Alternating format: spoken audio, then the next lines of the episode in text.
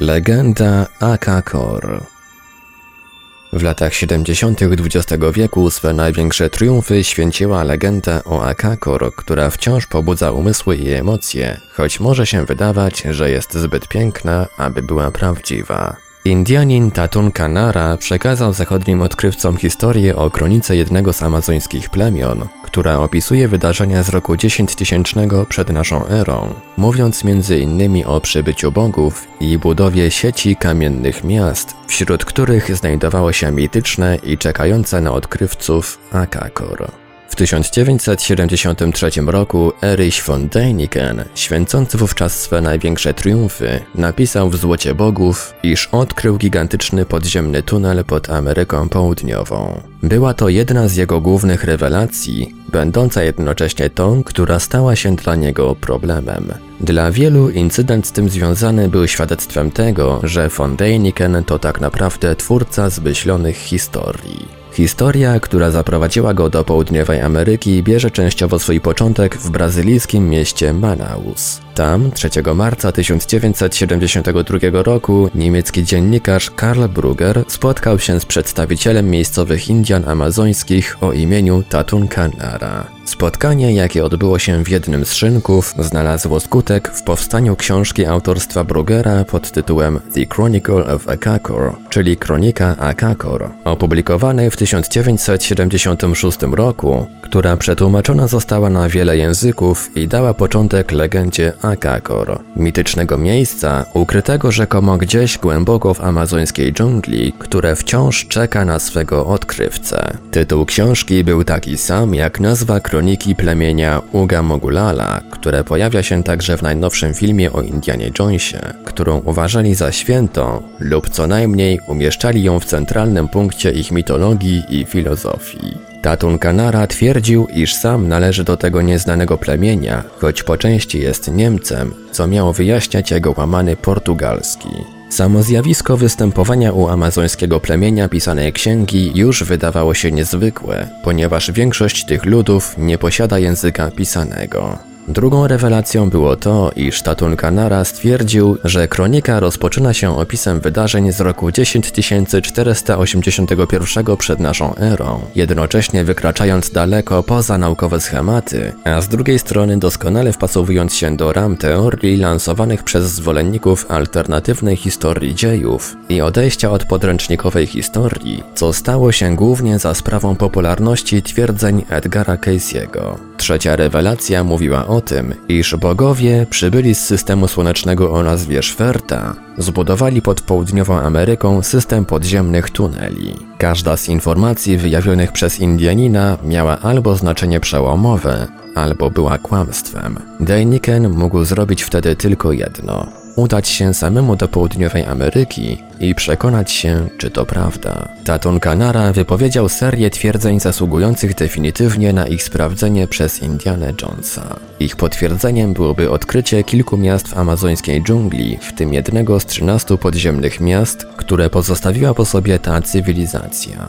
Najważniejsze ze starożytnych miast znane są jako Akakor, Akanis oraz Akahim, jak i Cusco oraz Machu Picchu. Akanis zbudowane zostało na wąskim przesmyku w kraju znanym jako Meksyk, gdzie spotykają się dwa oceany. Czyżby Panama? Drugie z nich Akakor, którego nazwa wywodzi się od słów Aka, fort oraz Kor, dwa, Leży wysoko w górach na granicy Brazylii i Peru. Całe miasto otoczone jest wysokim kamiennym murem z trzynastoma bramami. Są one tak wąskie, że naraz przejść może nimi tylko jedna osoba. Tatunka dodał, że w mieście tym znajdowała się wielka świątynia słońca, gdzie znajdowały się dokumenty takie jak mapy i rysunki opowiadające o historii Ziemi. Jedna z map pokazywała, iż nasz księżyc nie jest pierwszym ani ostatnim w historii. Znany nam księżyc Księżyc zbliżył się do Ziemi i zaczął orbitować wokół niej przed tysiącami lat. Trzecia z fortec,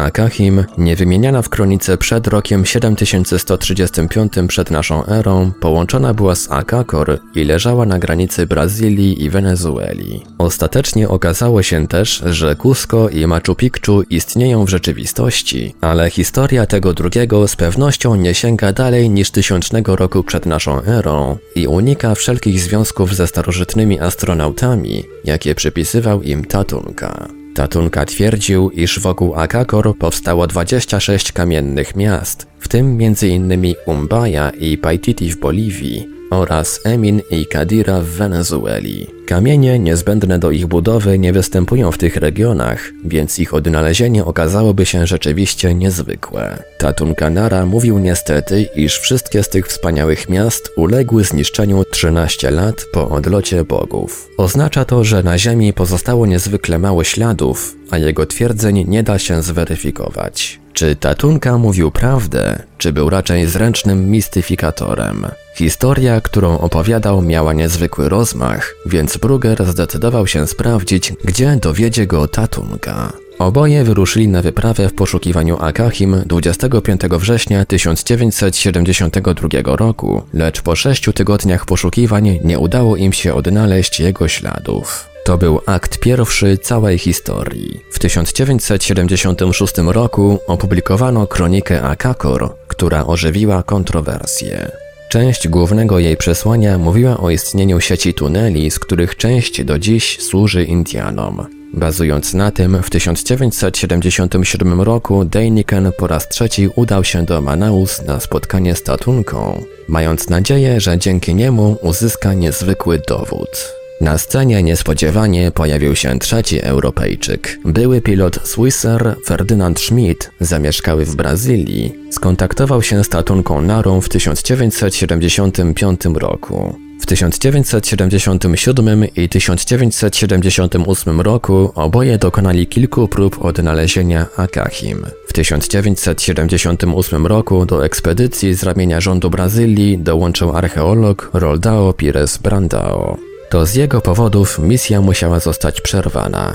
Brandao najwyraźniej sam i bez widocznych powodów postrzelił się w ramię. Kiedy odzyskał siły, udało mu się zainteresować sprawą brazylijskie władze, które ostatecznie przygotowały swoją własną sześcioosobową ekspedycję. 1 sierpnia 1979 roku brazylijski magazyn Veja donosił o odkryciu Akahim, na dowód publikując różne fotografie. W tym samym roku Tatunka i Schmidt również donieśli o odkryciu Akahim, przynajmniej jego rodzaju. Wcześniej Tatun Kanara twierdził, że w Akahim znajdują się trzy duże piramidy, które odnaleźli. Mimo to nie odwiedzili tego miejsca, zaś Schmidt zgubił, tak przynajmniej twierdził, swój aparat i film. Wtedy rozpoczął się akt drugi tej historii. Juan Morich zabrał Dejnikana do podziemnego tunelu w Ekwadorze, a Tatun Canara twierdził, iż poznał go w 1967 roku w Wenezueli.